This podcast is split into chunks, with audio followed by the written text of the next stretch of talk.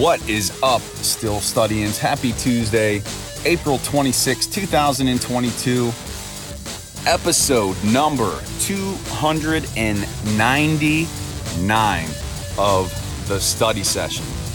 And I'm not trying to look ahead and rush this Tuesday and look too far into Wednesday, but tomorrow is a huge day, a day of celebration for the Steel Study as we will celebrate episode number 300 of the session. I have a special show planned for everyone. Can't wait to put that out there. In the show, I will unveil my final mock draft, mock 6.0. Very excited to share that with you. But before we get there, let's celebrate this beautiful Tuesday. And I want to start by saying thank you, thank you, thank you for being a supporter of the Steel Study, for listening, reading, and sharing my work. It truly does mean the world to me. So thank you for that. I would love to connect with you. We could do that one of three ways. You can comment directly on the articles at the bottom of the page. You can hit me up via email at thesteelstudy at gmail.com.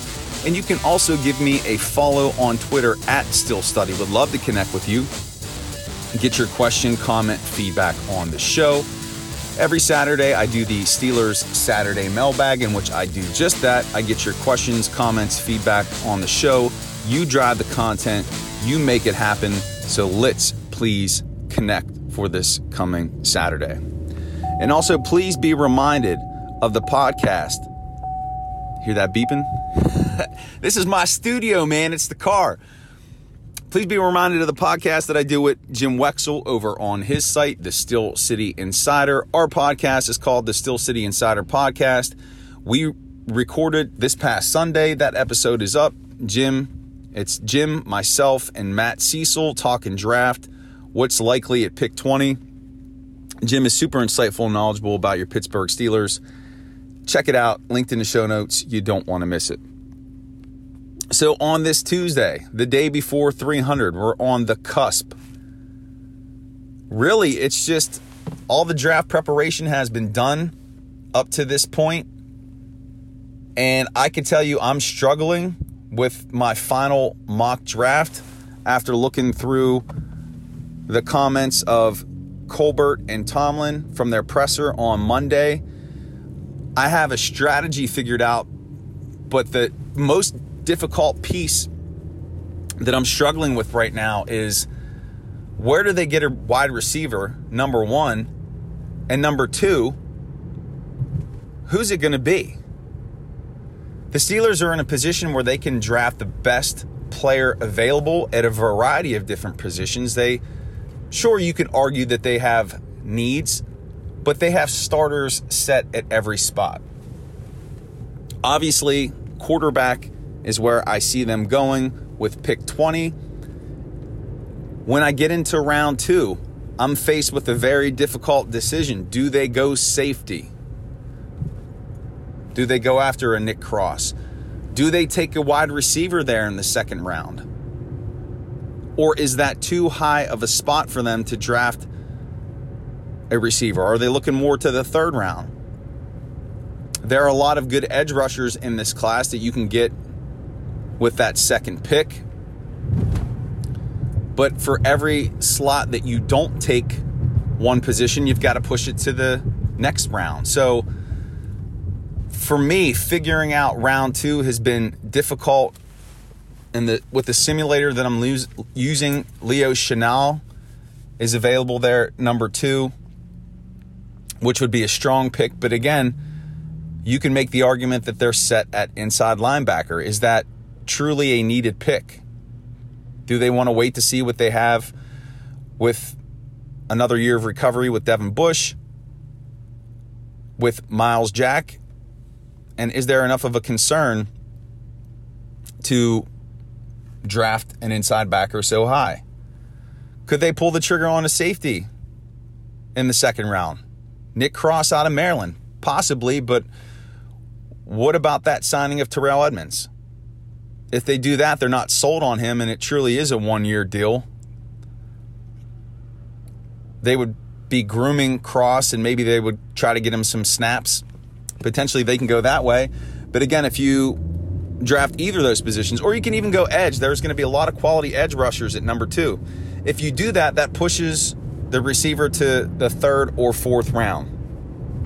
So these are some of the things I'm struggling with right now to figure out. And I remember when I did the first edition of my mock, I had just as difficult as a time. So I could tell you that the mock that I unveil, the last version, will be the outcome of a lot of brain gymnastics and mental Olympics. And hopefully you, you enjoy it and find value in that. And then we have the later rounds. So the later rounds. I mean, your guess is as good as mine. When you're taking a player around four through seven, you're not looking at somebody who's going to come in and provide immediate impact. You're hoping for that. Maybe something on special teams, but you're not fully expecting that player to come in and be a starter. Fourth rounder maybe is on the cusp there. But what types of players should be targeted on day three? I think you're looking for players who have traits that stand out significantly, that separate them from other players, whether that's just insane speed. Like I think of Tyquan Thornton, wide receiver out of Baylor. Dude ran a 4.28, I believe, at the combine. You're drafting that specific trait, that talent, in the hopes that you could develop him into an effective wide receiver. You might be looking for that defender who has a quality overall skill set at the edge position, but just hasn't put it all together. And you believe that your coaching can develop that player. That's why you've seen Carson Wells, the outside linebacker out of Colorado, in so many of my mocks, because I feel like he's a guy at the back end of this draft in the seventh round you could do that with.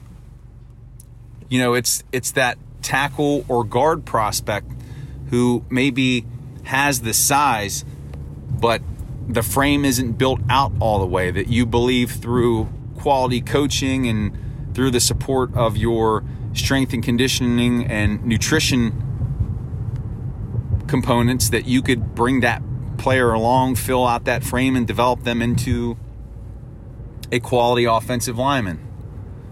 So, again, rounds four through seven, you're looking for traits skills that are hard to find in players who are not going to be as developed as others that you believe your organization can bring to fruition.